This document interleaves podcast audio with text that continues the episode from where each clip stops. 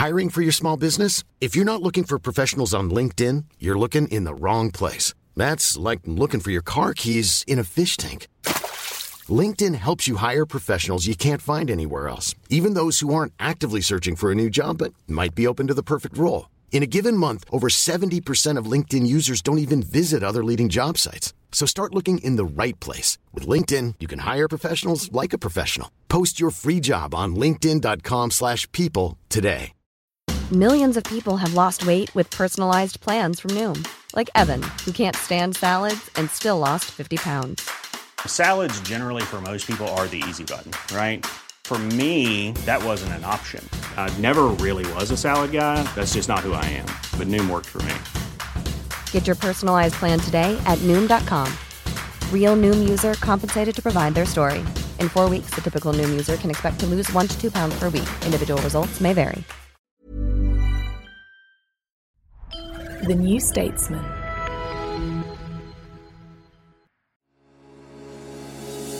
You're listening to audio long reads from The New Statesman, the best of our reported features and essays read aloud. In this episode, The Great Housing Con How the Coming Crash Will Rewrite the Economy, written and read by Will Dunn. This article was published in the 1st of February 2023 issue of the New Statesman magazine and online.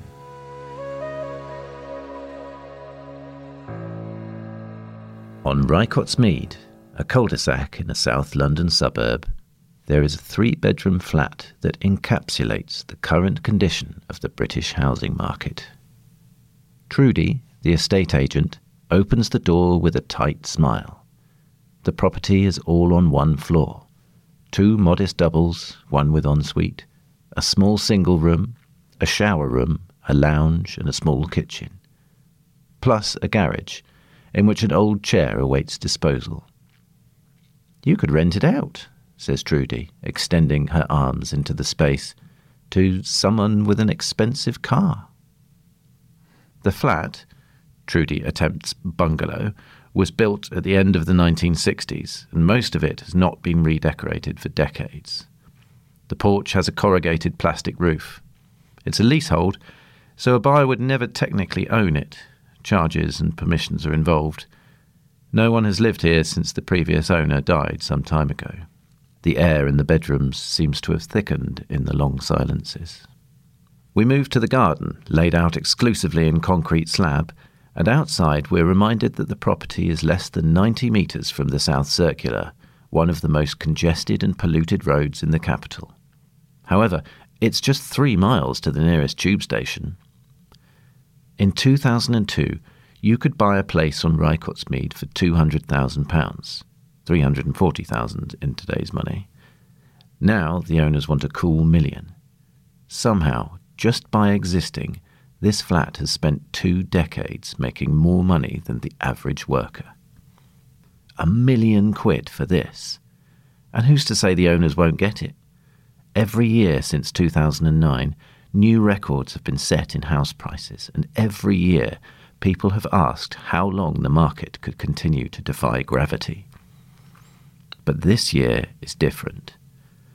The force that kept prices aloft, the historically cheap borrowing created by low interest rates and quantitative easing, or QE, has abruptly been withdrawn. Last spring, Halifax offered the cheapest mortgage ever, fixed at 0.83% for two years. But to borrow the same amount today would cost, at the 4.95% Halifax now offers for a two year fix, an extra £4,916 a year. This is at a time when inflation is eroding people's disposable income, unemployment is rising, and the Bank of England is forecast to increase its base rate still further. Financial markets predict a peak of 4.5% this year from 4% today. Confidence in the market was severely dented in September 2022 when the Bank of England and the Truss government both announced policies that entailed selling tens of billions of pounds in government debt on the bond markets.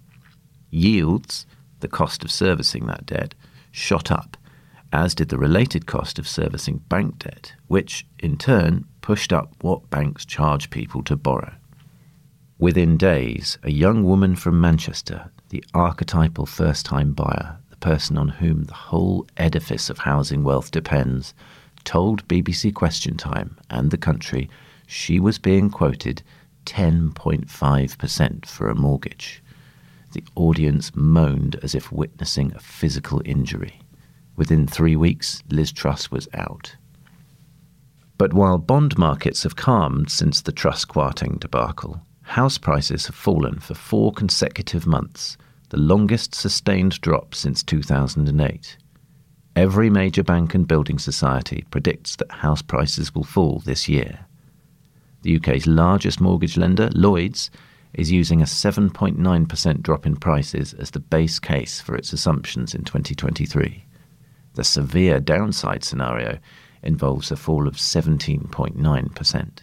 And these are nominal values against the price of everything else, with inflation still in double digits, house prices are already plummeting. Almost three quarters of the properties sold in November 2022 went for less than the asking price, while over the same period, sales fell by nearly a third and demand almost halved. The world's largest ratings agency, S&P Global Ratings, has warned that property in London and the southeast is overvalued by up to 50%, that a sticky, gradual decline will take hold in house prices in the UK, and that the effects of interest rate rises could take almost three years to be fully costed in by the market. The same is happening across the world as central bankers make borrowing more expensive in an attempt to curb inflation. In Sweden, where the government is much less active in its support of the market than in the UK, house prices have fallen 17% from the last year's peak. On the one hand, this is a necessary correction. House prices are grossly inflated, and almost everyone aged under 40 faces an unprecedented crisis of affordability. But a crash could bring new dangers an even more expensive rental market fewer properties for social housing, and the risk of negative equity among new buyers. It could also harm all the other industries that benefit from the housing market, which include not just house building, but appliances, furniture, DIY, and legal services. A number of solicitors that specialize in property conveyancing have already gone bankrupt, as the waning market makes it impossible to pay for the legal insurance they need. Even apparently unconnected businesses could suffer, as homeowners' perceived wealth is sharply diminished and consumer spending tightens. A significant correction could even become a test for banks and other financial institutions if large numbers of borrowers begin to default on their mortgages. The ratings agency Fitch recently found that the UK's borrowers and banks are more exposed to the risk from residential property loans than any other developed economy. The housing market is hard to predict. Ben Bernanke, as economic advisor to George Bush, told Congress in 2005 that there was no bubble to burst in the US housing market. In 2008, as chair of the Federal Reserve, he predicted that problems in the subprime mortgage sector would be limited and would have no effect on the wider US economy. Despite these predictions, he was awarded the Nobel Prize last year. But Britain's property boom is different. Almost everyone involved knows that it is a mass exercise in self deception, our economy's biggest lie. Real wages have hardly risen for more than 20 years, and the pensions of today's workers are mostly paper thin but the dizzying rise of the property market has offered a substitute for economic growth. It was a substitute people accepted because it seemed permanent. The expensive house that sucked up a lifetime's wages became the savings account, the pension, the inheritance. That wealth is now beginning to dissolve. The article continues after the break. For the text version of this article and all our long reads, Subscribe to The New Statesman for just £1 a week for 12 weeks using our special podcast offer. Just visit newstatesman.com slash podcast offer.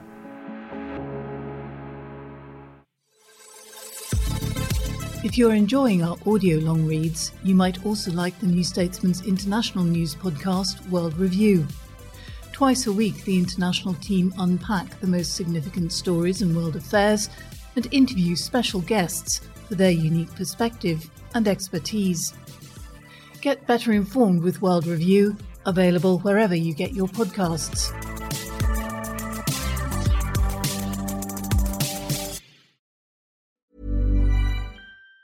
Even on a budget, quality is non-negotiable. That's why Quince is the place to score high-end essentials at 50 to 80% less than similar brands. Get your hands on buttery soft cashmere sweaters from just 60 bucks, Italian leather jackets, and so much more.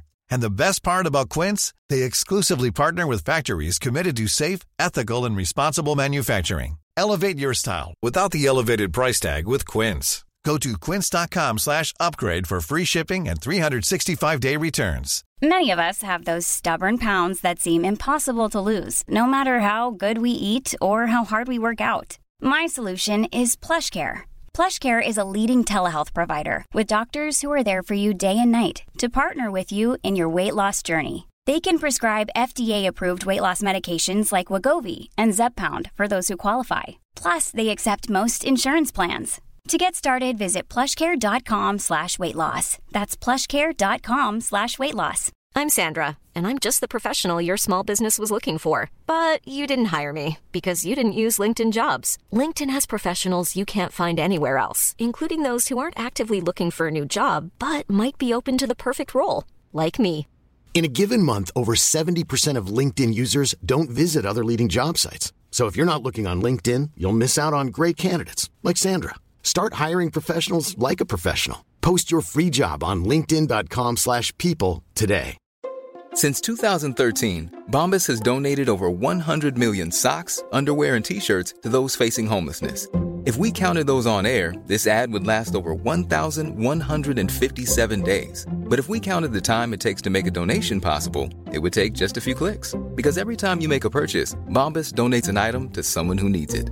Go to bombas.com slash ACAST and use code ACAST for 20% off your first purchase. That's bombas.com slash ACAST, code ACAST.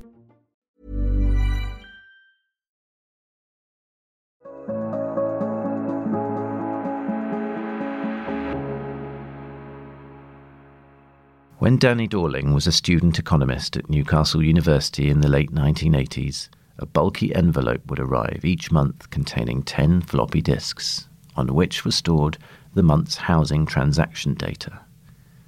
One day, in the autumn of 1989, he opened the envelope to see a single disk inside. He called the Building Society to check if there had been a mistake, but that was all there was the number of people buying houses in the previous month was so small that all the data fitted onto a single floppy. And that's when we knew, Dorling, now a professor of geography at Oxford University, told me. That October, interest rates reached just under 15%, eliminating demand in a market that Margaret Thatcher's privatisation of social housing had already overinflated. In the crash that followed, in some areas of London, prices fell by 40% over the next three years. By 1991, 75,000 homes were being repossessed in a single year. When the next crash arrived in 2008, stronger medicine was administered. Governments introduced a new world of cheap debt via near zero interest rates and quantitative easing, and house prices recovered. We are now starting to pay for that recovery. As interest rates rise again, they appear to be at much lower levels than in the 1980s, but they don't feel it. This is because real, or inflation adjusted, house prices are almost three times what they were in the Thatcher era. Homeowners today have so much more debt that mortgages at 6% interest take up about as much disposable income as they did in 1989 when they crashed prices and forced thousands of people into negative equity, mortgage arrears, and repossession. Dorling says this creates a self reinforcing risk. People who should be selling up, such as retirees in big houses, will see prices falling and so won't move. The biggest squeeze on housing supply in this country, he says, is not the first time buyers who have been the focus of so much government policy, but a quiet mass of last time buyers with empty bedrooms. As prices fall, he says, these owners will restrict supply further by not accepting a fall in house prices, sticking in their three bed semi when there's only one person there because they think it's worth £50,000 more than it is. Numerically, that is by far the biggest problem. This is not an act of selfishness, but rather the reality of the post 2008 economy, where houses have become financial assets rather than goods. The simple laws of supply and demand have ceased to apply, and people have been incentivized to keep an expensive property because it's their biggest and most dependable asset. In an era of stagnant real wages, the house has become the bank. It is part of your retirement because your pension won't be enough. It's the money you're going to give to your grown up kids that will give them their deposit, Dorling says. This creates a market that is fundamentally irrational. Dorling told me it's such a large amount of money that people aren't in a position to accept that drop in their perceived wealth. We're just not ready for a fall that's a real fall, where it doesn't return again. And the more we don't accept the fall, the sharper we make the fall that actually occurs. But the longer this denial persists, the more serious the risk to the people at the other end of the housing chain, those in need of social housing.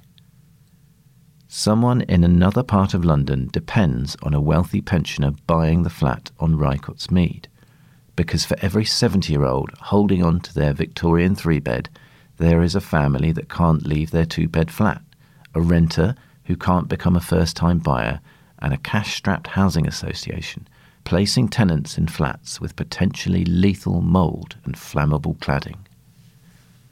We have more space than we've ever had before, more empty bedrooms than we've ever had, says Dorling. The empty rooms in the Victorian three bed are still in use, not as housing, but as assets. The financialised housing market has created more space for money than for people. This situation isn't a natural upshot of unmanned market forces. Decades of government policy have pursued higher prices. Thatcher created the 1980s boom through the Right to Buy scheme, which sold off 2.2 million council houses to private owners, but restricted the supply of new social housing. Gordon Brown preserved tax reliefs for landlords and pushed the bank to use quantitative easing to keep the 2008 crash at bay without planning for its effects on asset prices. In 2014, the then Chancellor George Osborne gave people the option to withdraw money from their pensions at 55, meaning that in a rising market, becoming a landlord was for many still the most obvious investment. Osborne also introduced Help to Buy, a £29 billion programme of loans that, according to the House of Lords Built Environment Committee, unnecessarily inflated the market. By 2016, 40% of the council houses Thatcher and her successors had sold were being rented out by private landlords. For a few million people, Britain's rentier economy was capitalism on easy mode.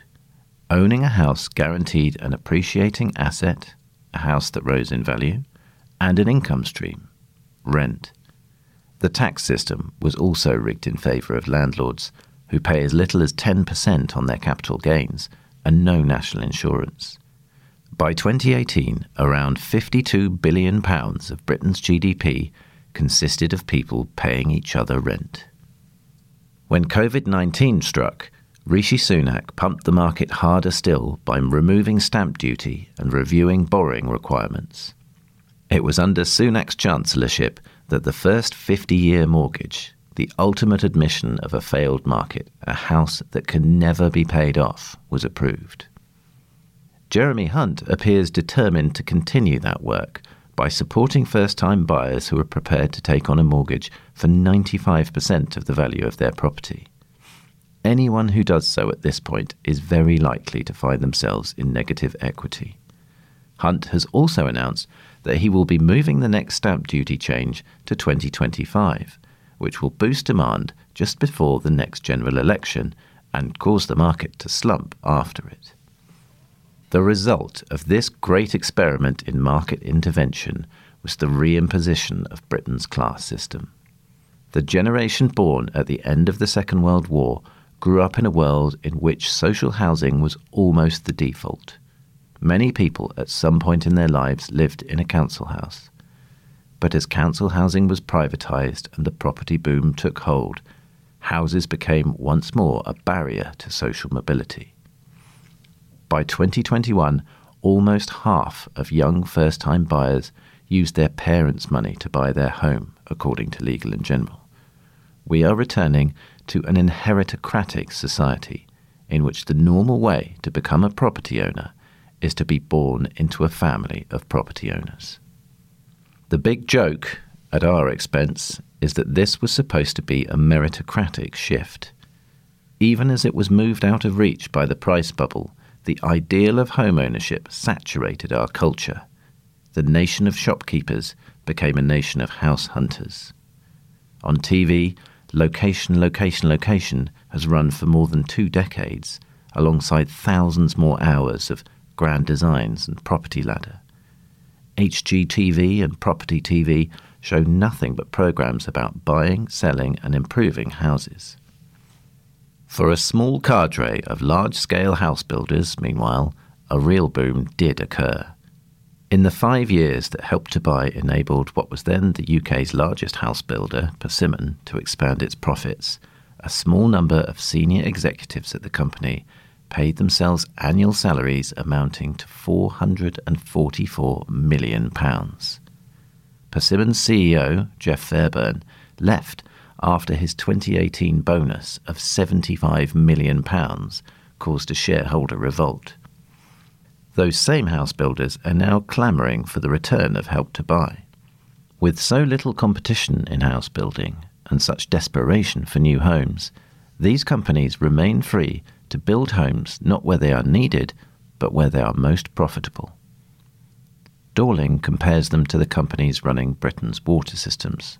Quote, We've ended up with a monopoly of extremely greedy businesses not interested in the long term future. How much do prices have to fall before banks begin to panic? Residential mortgages make up more than half the value of all the loans in the UK financial system. At some high street banks, this proportion is higher. 85% of Santander's loan book comprises mortgages. Lloyds has more than £300 billion in mortgages outstanding, around £50 billion of which is loaned on buy to let properties. The answer depends on the bank. The major high street banks have a strong institutional memory of 2008 and are regulated more tightly than they were then. The capital buffers they now hold would cover the Bank of England's most severe stress test scenario, in which prices fall by just over 30%. As a general rule, because the average loan to value ratio on a British property is circa 50%, prices would need to fall by around that much before banks weren't able to recoup what they had lent through foreclosure. Fortunately, no one in the industry that I've spoken to expects prices to fall by that much, and even were that to happen, banks would probably allow people to stay in their homes because mass repossessions would force more homes onto the market, which would depress prices further and cause greater losses. But the fallout from Kwasi Kwarteng's mini budget was a reminder that in times of stress, esoteric financial constructs can cause chaos. In September, a specific type of investing strategy based on derivatives, liability driven investing, or LDI, suddenly began to cost pension funds hundreds of millions in margin calls needed to cover their potential losses. Two people in the financial services industry, neither of whom wish to be identified, said that specialized lenders offering riskier loans or with borrowers concentrated in one industry or area might be tested as more borrowers are unable to meet their payments. Or we may begin to hear more about real estate investment trusts, or REITs, which investors such as pension funds use to invest in large bundles of property assets. Several REITs have recently stopped investor withdrawals. For regular home buyers, new defences are being prepared against the coming storm. In December, Hunt met mortgage lenders and the Financial Conduct Authority to discuss measures such as switching borrowers from repayment to interest only mortgages in order to lower their monthly payments and keep homeowners solvent during the recession. But such measures assume that the house price crash will be a temporary issue. This is by no means guaranteed. In Japan, residential property prices have still not recovered back to their 1991 peak. The big question for the UK financial sector is not how much prices will fall, but how long it will take them to recover. Countries can be defined as much by their failed markets as their successes. The US economy, for example, is buoyed because two thirds of the country's population depend on their employer for health insurance. The fiercely competitive US workplace, in which workers accept no paid holiday, no parental leave, and long hours, is partly a fight for affordable medication and hospital beds. Britain has the opposite problem. I once asked the founder of a British technology startup what advice he would give readers who wanted to go into business. Don't buy a house, he replied. His reasoning was that had he been a homeowner, he would have spent all his money paying a mortgage rather than following his entrepreneurial dream. It was terrible advice. I never regretted buying a flat. His business went under, but overpriced housing does hold people back. The economic problems that define modern Britain low growth, low investment in business, overdependence on services, and imbalance between London and elsewhere stem partly from so much of Britain's capital being either tied up in unproductive assets, the largest of which is a 9.2 trillion pile of bricks and mortar, or spent servicing the debt on those assets. At a recent New Statesman event, I interviewed the financial crime specialist Oliver Bullough who spoke about the dirty money, much of it from Russia, that washes through the UK housing market. A reader asked us if he should feel guilty for benefiting from the value that corruption has added to his house. The answer is no. You should feel enraged. The apparent wealth may feel like a win, but it isn't. It is money taken from your children and grandchildren. Rising house prices are not a benefit they are a tax on the future. In this sense, the coming housing crash may, if there is political will, be made into an opportunity.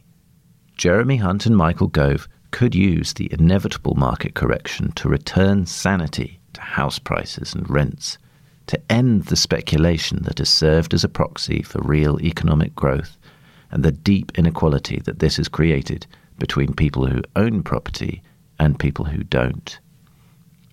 A bold programme of housing reform could allow the Conservatives to steal ground from Labour in a policy area that will only become more emotive. Attempts to prolong the fiction will only make it worse. The Great Housing Con How the Coming Crash Will Rewrite the Economy was written and read by me, Will Dunn. If you enjoyed this episode, have a listen to how the British University Degree Lost Its Value by Harry Lambert, which is linked in the show notes. This has been Audio Long Reads from The New Statesman. This episode was produced by May Robson. The features editor is Melissa Deans, and the executive producer was Chris Stone.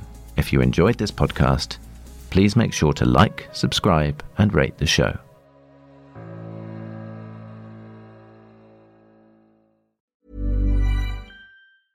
Hey, it's Danny Pellegrino from Everything Iconic. Ready to upgrade your style game without blowing your budget?